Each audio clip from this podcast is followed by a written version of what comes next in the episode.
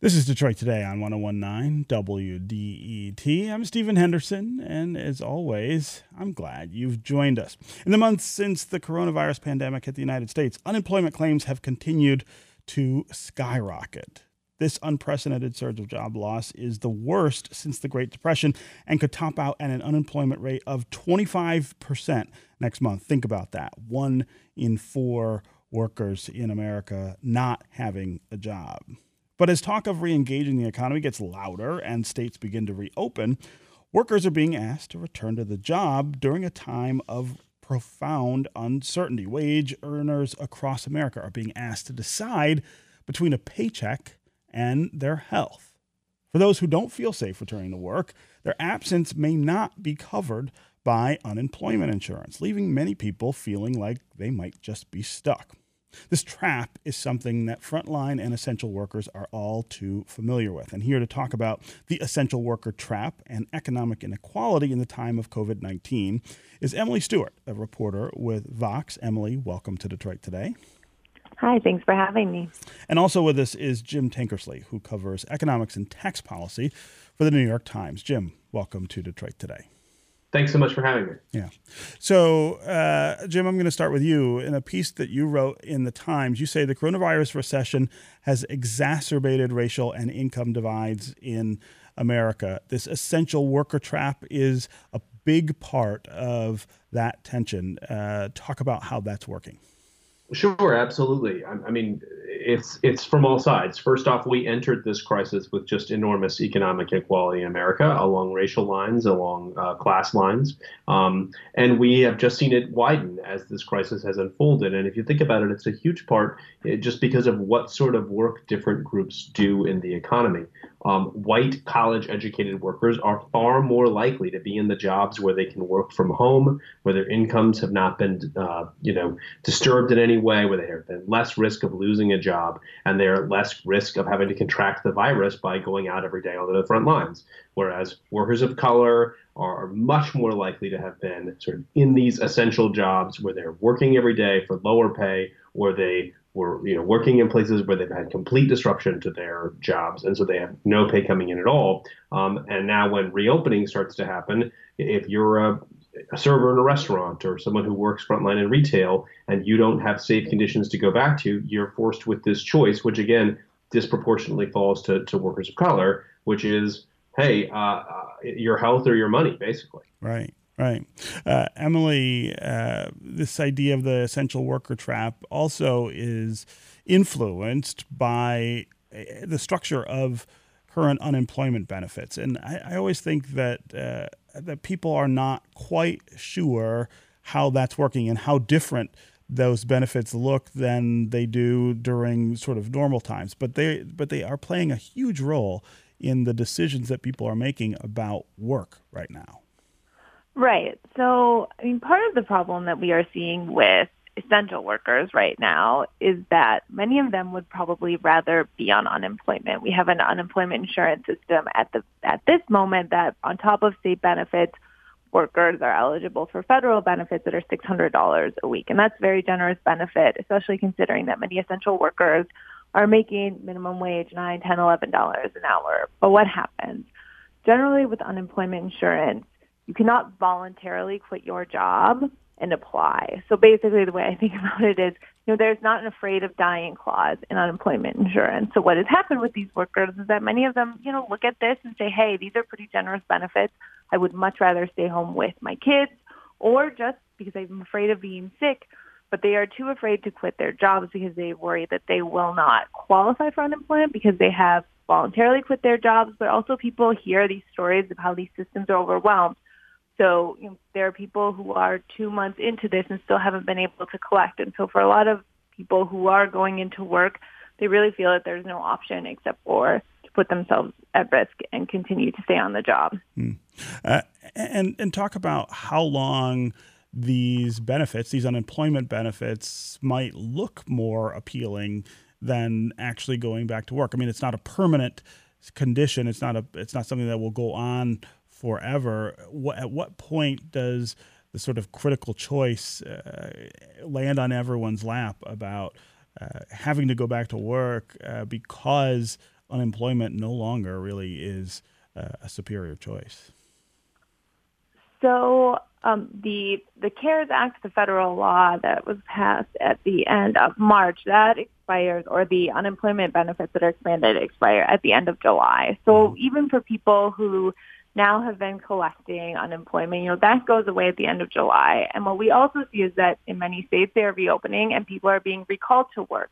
Their jobs are coming back online. And so they are no longer eligible for benefits in many cases and they are their jobs are saying, okay, your job is back, so therefore you have a job. You are no longer eligible for these benefits. But regardless, unless Congress extends the um, provisions under the CARES Act for unemployment, this all is going to dry up at the end of July. Hmm. Uh, uh, Jim Tankersley, uh, how could restarting the economy too quickly uh, make it uh, worse for the socioeconomic lines? And why is furthering that divide dangerous for the health of our economy and our country? I mean, we talk on this show a lot about inequality as it exists uh, in in our society and in the different parts of our of our of our nation. Uh, talk about why it's dangerous to sort of lean into that, uh, especially at the point where we're dealing with such a profound health crisis. Well, it's it's impossible to separate the health and economics here, and I just think that's so important. First off, it is completely unfair to ask a particularly disempowered group of workers to bear all of the risk of reopening from a health standpoint, which is what we are essentially going to do. Um, everyone who can continue to work from home is going to until they feel comfortable and safe going about their normal business. I mean, that the virus is what has shut down the economy here, and and so lifting um, restrictions means sending some people back out in, into the world before they're ready. Now, you could do that in some safer ways with, with much better testing, for example, but we don't have that in place. Mm-hmm. Um, and in the meantime, I, and I think this is a really important second part of this, we are exposing the workers who go back to economic risk too. I mean, as Emily was saying, there's absolutely this ticking clock to the end of July, but for some workers, that could end right away. If you get recalled to your job, um, you are basically, you have to go back um, so you put yourself at risk to, to go back and, and, you lose your unemployment benefits, which would be okay if you, you know, theoretically, if, if at least to some degree, if you could earn your former salary. But if you are, for example, a tipped worker, a, a, someone who works in a, in a restaurant, and there aren't customers coming back, you could end up going back to work, exposing yourself to some health risk, and earning way less money because there's just not as many people feeling comfortable in the economy spending money. And so it's a double whammy for you. You actually have less money coming in the door than if you've been on unemployment, and you have a higher risk to your own health. Mm. Uh, we're having a conversation about the tension between the need to get back to work and reopen the economy here in the United States and the public health risks that workers who don't have much of a choice about going back to work may face when they get back to the workplace. Uh, we want to hear from you as well during this conversation. Have you lost your job during the pandemic? And if so, are you able to access unemployment insurance? Are you worried about the prospect of going back to work during the pandemic? Or are you an essential worker who's been working throughout all of this crisis? What are your thoughts on Michigan's economy reopening? Would you like to see that happen sooner? Or later? And what do you think employers need to do to make people more confident about the idea of getting back to work? Call and tell us what you would like your employer to do to make you comfortable with the idea of going back to your job at this point. Uh, as always, the number here on the phones is 313 577 1019. That's 313 577 1019. You can also go to Facebook and Twitter put comments there and we'll work you into the conversation. Jim Tankersley, talk about um, what we think, what you think a reasonable strategy would be to sort of ease this burden or the the unevenness of this burden. Uh, how could we do this in a way that doesn't put so much uh, burden on on the most vulnerable the uh, workers in our society?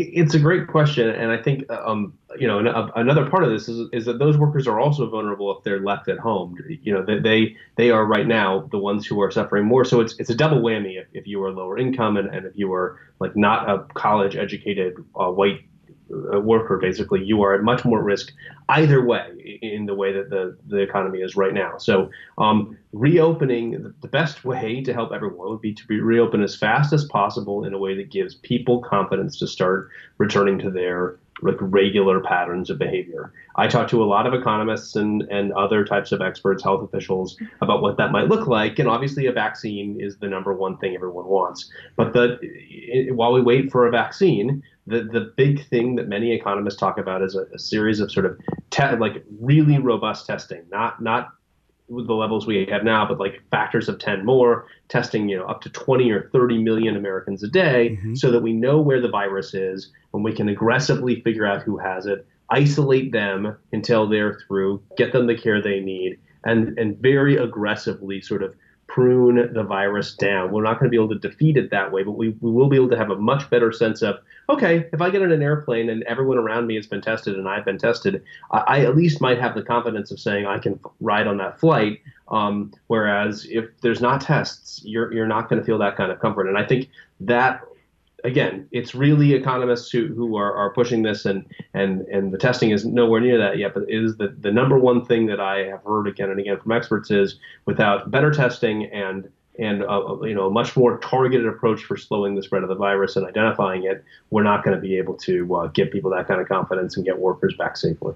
But but isn't that also a strategy that because, as you point out, we are so far behind already, you know, putting those kinds of safeguards in place, doesn't that delay the reopening that people are really anxious to see from an economic perspective? I mean, if we started today with with the idea that that was the strategy and that that was the goal, what where would we be in in a month even uh, in terms of of being able to have that kind of uh, assurance uh, for for people going back to work? The most optimistic projections I have seen say that well maybe we could get to some sort of strategy like that within the next couple of months, maybe by the end of the summer, and and that yeah that's slower than everybody wants. The flip side though is that if if everybody reopens and some people go back and the virus spikes again, a, lot of economists say that that's even worse for workers because again more health risks and, and, and more of them will get sick. But also, then then people really will do, go into a like a complete shutdown, like not leaving the house for a while if there's this resurgence right away. Mm-hmm. And, and I think um, so. I, I think that there are no great answers here. I mean, let, let's be super clear. This is not a good. This is not a scenario with good possibilities. But um, but there are some things that are better than others and, and just sort of muddling through right now and hoping that things are okay when we relax restrictions. First off, we haven't seen the economy rebound the way that, that a lot of um, advocates of relaxing restrictions would have wanted. And we, we, we have these health risks. And I think that that's, those really do tie together in a way that says, hey, hey, we need a more concerted strategy for how to give people confidence that they're going to be safe when they reengage in normal life. Yeah. Uh, again, the number on the phones here is 313 577 1019. That's 313 577 1019. Call and tell us what you're thinking about the idea of getting back to work. Are you confident that you can do that and not risk your health? Uh, also, give us a call and tell us what you think your employer needs to do to give you the kind of assurances that would let you go back to work without those worries. Uh, ben from St. Clair Shores is back on the lines. Let's go to him. Ben, what's on your mind? Yes, I'm here, Steve. Can you hear me? I can. Go ahead, Ben. Yes, I worked for one of the two that went on bankruptcy. Mm-hmm. And uh, we're going back on Monday to start back to building Jeeps. Mm-hmm. I've had two mass hirings since the bankruptcy, and in that came a new paradigm in the workforce and uh, socialization as opposed to focusing on building the product. They put up barriers supposedly to separate us, to minimize getting virused, but I'm not confident that's going to be enough. I've been ahead of the curve over the past decade or so. I've been wearing face masks. Uh, mm. Uh, man, you go to a, a public bathroom, everybody should be wearing one. Mm. So we're going to have that problem along with uh, people not exercising good hygiene.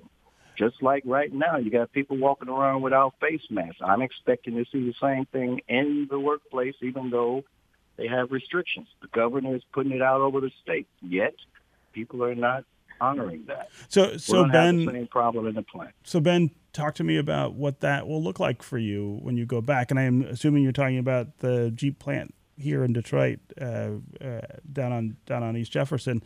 Um, are you are you not going to go to work or? Oh, I have to go. I'm, Yeah. I'm a union man. Uh, I'm close to retirement, Mhm. so I'm in a coin flipping situation. Do I uh, early out or stick it out for the next contract Sure. till I get to 30 in? You know, uh, the next few weeks, if not days, are going to make a difference. This year would definitely determine whether I file for uh, for checking out of this place, man, and do something else with my life because uh, it's scary. because of the because of the health risks. Yeah, Ben, I Yeah. I, I really appreciate the call uh, and the perspective. I would imagine that there are a lot of people in our community. Uh, who also work in plants like that one or in that plant specifically who have the same kinds of uh, concerns. And so, Ben, uh, we'll count on you to keep us posted as well about what your experience is like when you get back to work on Monday and whether there are things in place that uh, make you feel a little more confident. But again, thanks for the call uh, and the comments. Let's go to Sue in St. Clair Shores. Sue, welcome to the program. Oh, thank you. Um, I'm wondering about. Um, I work in the entertainment business, and so many people are talking about, you know, the first people to go back. I'm going to be one of the last people to go back. Hmm. And once unemployment runs out, you know, I, I don't see anything until the beginning of next year, possibly. And what are we supposed to do? You know, once unemployment is gone and we still can't go back to work Yeah. Uh, and I don't hear anybody talking about them. You know, us Sure. people. So Sue, all, so. so- Sue, before I have our guests uh, address your question, I wonder if you could give us a little more of an idea of why your work won't come back uh, as soon as as other other people's. Which part of the enter- entertainment industry are you working in? Time. Well, I'm sorry. Go ahead, Sue. I said everything we do involves crowds of people. Yeah. You Yeah. know, whether it's concerts or theater or even corporate events uh, involve large numbers of people congregating in one spot. hmm So I don't see that happening for a very long time. Yeah. Uh, uh, Sue, I appreciate the call and you're sharing uh, your concerns and your experience with us. Uh, Jim Tankersley and Emily Stewart talk about these kinds of uh, parts of the economy where it's not even a question of whether people will go back to work. It's a question of whether the work will be there at, at any time soon or, or maybe at all. Is there some talk about how unemployment might play a different role for folks like that, or are there, are other things on the table? Uh, Emily, I'll start with you. Well, I think, you know, as we said before, the current expanded benefits are supposed to expire at the end of July. So there's a chance that Congress would extend them, but we don't know. Um, you know, we also have projections that the unemployment rate will be very high, not just next quarter, but through the end of 2021 at 9%, 10%. And I think, you know, there is a chance that a lot of people just will not have jobs to go back to. Um, as we've seen in prior recessions, people may need to look for other lines of work, other jobs. The job that they had before doesn't exist or won't be back for a long time. I think there are not a lot of easy answers for millions of people. Mhm. Um, and this is a scenario where that's certainly the case. Yeah. Uh, Jim Tankersley, I would imagine that uh, economists are starting to look at this as one of the potential long term effects of this pandemic. In other words, work that has gone away that may not be able to come back in the same way that it did uh, before, or may not be able to come back at all. Yeah, I think it's one of the real risks that economists uh, have begun to warn increasingly loudly about about the policy response to this pandemic.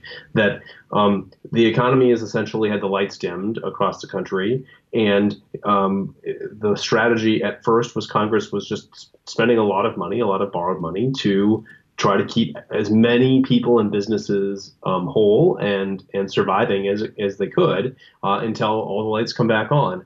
But it really increasingly looks like Congress does not have appetite to continue that for for a prolonged amount of time, and so you're going to uh, end up with a lot of, of companies and industries like the caller is talking about that are going to open way later than everybody else or than a lot of others, and will not have that bridge of support to get them there. Mm-hmm. And we really could see just a, an enormous amount of business failures and, and bankruptcies. And though that does cause long run structural damage, if we think about why the recovery from the last recession took so long, it was in large part because we just lost so much and we're slow to, to rebuild it, both on the individual side and on the business side. And, and this has the potential, depending on what policymakers do, to be much worse. Okay, we're going to take a quick break, and when we come back, we'll continue our conversation about the dangers of reopening to workers, to essential workers, and others.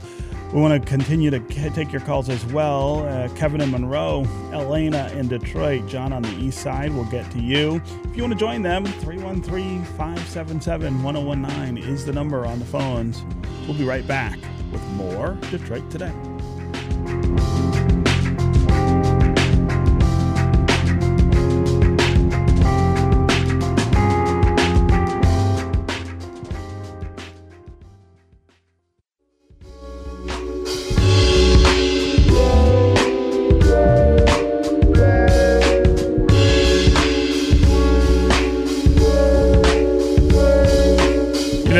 Detroit today on 1019 WDET. I'm Stephen Henderson, and as always, thanks for tuning in. My guests are Emily Stewart, a reporter with Vox, and Jim Tankersley, who covers economics and tax policy for the New York Times. We're talking about the tension between the need to get the economy back churning and get people back to work and the health risks that people might face when they go back to work. We're also talking about how the burden of those risks falls disproportionately on those at the bottom of the socioeconomic ladder and, uh, of course, uh, across racial lines as well. If you want to join the conversation, give us a call. 313 577 1019 is the number on the phones. Give us a call and tell us what you're thinking about the prospect of getting back to work, what you think your employer should be doing to make that uh, more more comfortable for you, easier to, to, to deal with without these health risks.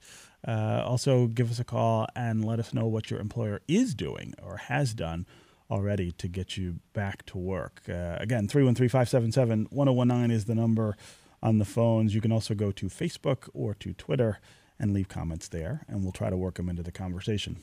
Let's go to Elena in Detroit. Elena, welcome to Detroit Today. Let's go to Elena in Detroit. Elena, we need you to turn your radio down. Can you hear me, Elena? I can hear you, yes. Yeah, go ahead. Thank you. Um, I just wanted to mention to our listeners and to you, thank mm-hmm. you for this great conversation uh-huh. about the students in Detroit Public Schools. And mm-hmm. tonight there's going to be a meeting on Zoom of the Detroit board, and it's going to be about returning. And they're going to have a closed session about COVID-19 and what precautions they're going to be taking. But the AP students and teachers are actually being asked to go in to the schools and take the exams, hmm. even though everybody knows it's not safe to go back. But the problem in Detroit is that there isn't the technology for the students to take their exams. Right. I mean, I, what, what, what choice would they have? I think uh, is is one well, of the questions. One choice would be that the technology be delivered to the students, mm-hmm. Mm-hmm. and there is certainly the capacity to do that. But the danger of going into the buildings and the multi generations of people involved in this. It's not that young people are so vulnerable, but they are certainly carriers, and they could also be vulnerable. But the issue of the economic inequities is compounded here when students are faced with teachers yes. and people in the buildings. And a lot of the districts haven't gone back yet, but some of their staff has gone back because they don't want to pay unemployment. Yeah. So yeah. people are being told that they're going to be considered abandoning their job if they don't go back. So they really are being asked to put their lives at risk or not be able to get unemployment or a paycheck. Yeah. No, Elena. So this is something I really want to mention. The AP students; those are the students who have worked so hard to get to this point. Sure. There were very few AP classes offered, and now that there are, our students are very vulnerable. Yes. No, no. I think I, am really glad you called and mentioned that. That's not something I would have thought of uh, in the context of this conversation, but it's absolutely one of the really garish examples, uh, really, of the unfairness uh, that that we live with here and, and how it's affecting people in our city. Elena, I, I appreciate the call in the comments. Uh, let's go to Kevin in Monroe. Kevin, welcome to the show. In the comments, uh, let's go to Kevin in Monroe. Kevin. Kevin, can you turn your radio down, bud? Hey, thanks yeah, for having there me. There you go. All right. Welcome to the show. Um, so, uh, situation that uh, me and my significant other kind of face. I work for ProMedica Hospital System, so I've been working throughout the entirety of the the pandemic. Um, but his situation, um, he works as a maintenance technician for the GM plant in Toledo, Ohio. So while we reside in Michigan, mm-hmm. um, we are on a stay-at-home order. However, uh, he was called back to work for the plant in Toledo. So he was faced with a conundrum of, do I return to work or do I follow my stay-at-home order and potentially face, you know, losing right. His job? Right. Um, so at the end of the day, situation became he was basically forced into returning to work. It was either that or risk losing a job and then losing unemployment, losing, you know, the the snowball of effect that that would have entailed, basically. Yeah. Um, so I think that it basically put safety versus income um, on the line for us, and it really, just in this past week, was a decision we were forced to make because not only was it putting um, him at risk, it was putting his other his other workers at risk. Because I said I work at a hospital, yeah. so he's wow. already around me, who is an exposed potential, um, and then going to work, exposing the rest of the staff that's also being brought to work back at the plant. It just, I feel like it was kind of a rush situation. Uh, when questions were asked, there weren't proper answers, um, and I think that in the in the rush to get everything back and to get everything back on track, we're kind of forgetting that there are some other safety precautions, especially when in regards to crossing state lines, um, that need to be addressed for yeah. sure. Yeah. Uh, so, uh, Kevin, uh, I, I, wonder if you can talk about what the conditions in that in that auto plant in Ohio have been like since your partner has returned to work. How how are they doing with the kinds of precautions that would make it at least less dangerous for him to be going there? So, um, thank you. Uh, it's a really great question. Um, so, as far as I've, I, i am concerned, from what both of us are doing at the hospital and at and at the plant as well. We go in daily. Uh, there are temperature checks for both of us. Um, there's screening done. So various screener questions are asked, basically asking you if you feel ill, if you've been around anyone that you know has been tested, um, something along those lines. Yeah. Mm. Um, and then throughout his day, they are just like most of us in the healthcare system. They're required to wear masks. They can only be taken off in certain areas where you would be to eat. Um, so as far as precautions are concerned, they are there. They are in place, and because it's kind of a soft opening at this point, um, there aren't many people yet. Hmm. That's what that's I think kind of where the catch becomes. Is yeah. as of right now, those those precautions are being met, and they're being met accurately. However, once more people start to come in, how accurate is that procedure going to be is kind of where my fear is. Like, as far as the hospital is concerned, we've been doing the screening almost the entire time. Now, there's one person screening at GM where there are four people screening at the hospital. Wow. So with 20 people coming in, one screener is accurate. However, when you have 200 people coming in, is one to, screener going? Is it going yeah. to be one screener? Are there going to be five screeners? What does the process then become? Yeah. Um, yeah, Kevin, I I really appreciate the call and you're sharing this this experience that you and your partner are, are having, and I wish you you know continued good health as you as you do that. Uh, Jim Tankersley, I, I, I want to get you to respond to to what we've heard from callers here, and especially Kevin. I mean, you know, this really highlights the need to to be more deliberate about the way in which we go go about this. It sounds like their employers are doing the right thing now, but there's still a lot of work ahead to make sure that people are safe. Yeah, absolutely. And, you know, I, I, think one of the things that, that Kevin sort of is highlighting here is that it's really in employers' uh, best interest to be taking these precautions as well. Obviously, that they need their workers, they want to be, um, you know, able to do as much as they can, and they care about um, uh, safety. And if and if those things are true, you have to be taking these extra precautions. And so um, that's going to vary by company, obviously. And again, this is a place where you know we see worker empowerment to be so important. If you are a worker who who has historically been able to bargain for safer conditions, that's really going to come into your advantage here. Whereas if, if you are sort of someone on the margins who, who is in a low wage job and doesn't have a lot of power to demand things from your employer, um, it's it, you may have to face more risk. And so it, again, back to the beginning of our discussion, just really highlights uh, the inequities in the economy and, and the fact that you know, particular groups of workers, you know, and in particular non-white workers, just do not have the same ability to to uh, you know, demand uh, more safety that uh, that others do. Mm. Emily Stewart, I wonder if you uh, have uh, thoughts about the the kinds of decisions that lie ahead of us in terms of getting people back to work and being safe, but also making sure people have money. We've got about a minute left. Right. Well, I will say that I think this is sort of highlighted also, you know, as much as we do want to say, okay, companies do the right thing, or we hope that they do the right thing, or that unionized workers or organized workers, worker power is important, that really the importance of having a government intervention and a federal strategy here that Kevin's partner works in Ohio, but something different is happening in Michigan. You know, these sorts of issues are going to pop up over and over again. And employees should not be at the whim of their workplaces as to whether or not they're protected on the job. Yeah, yeah. Okay, Emily Stewart and Jim Tankersley. It was really great to have you here for this conversation. Thanks for being with us. Thank you. Yeah, thank you. All right, that's going to do it for us today. I will be back tomorrow with a conversation with Chad Livengood of Crain's Detroit Business about the state of Michigan's Unemployment Trust Fund. Uh, we're also going to remember tomorrow uh, uh, former state senator Mo Hood III, who we have just learned has passed away from complications uh, of COVID 19. Yet another huge loss for our community here in Southeast Michigan. This is 1019 WDET, Detroit's NPR station, your connection to news, music, and conversation. We'll talk again tomorrow.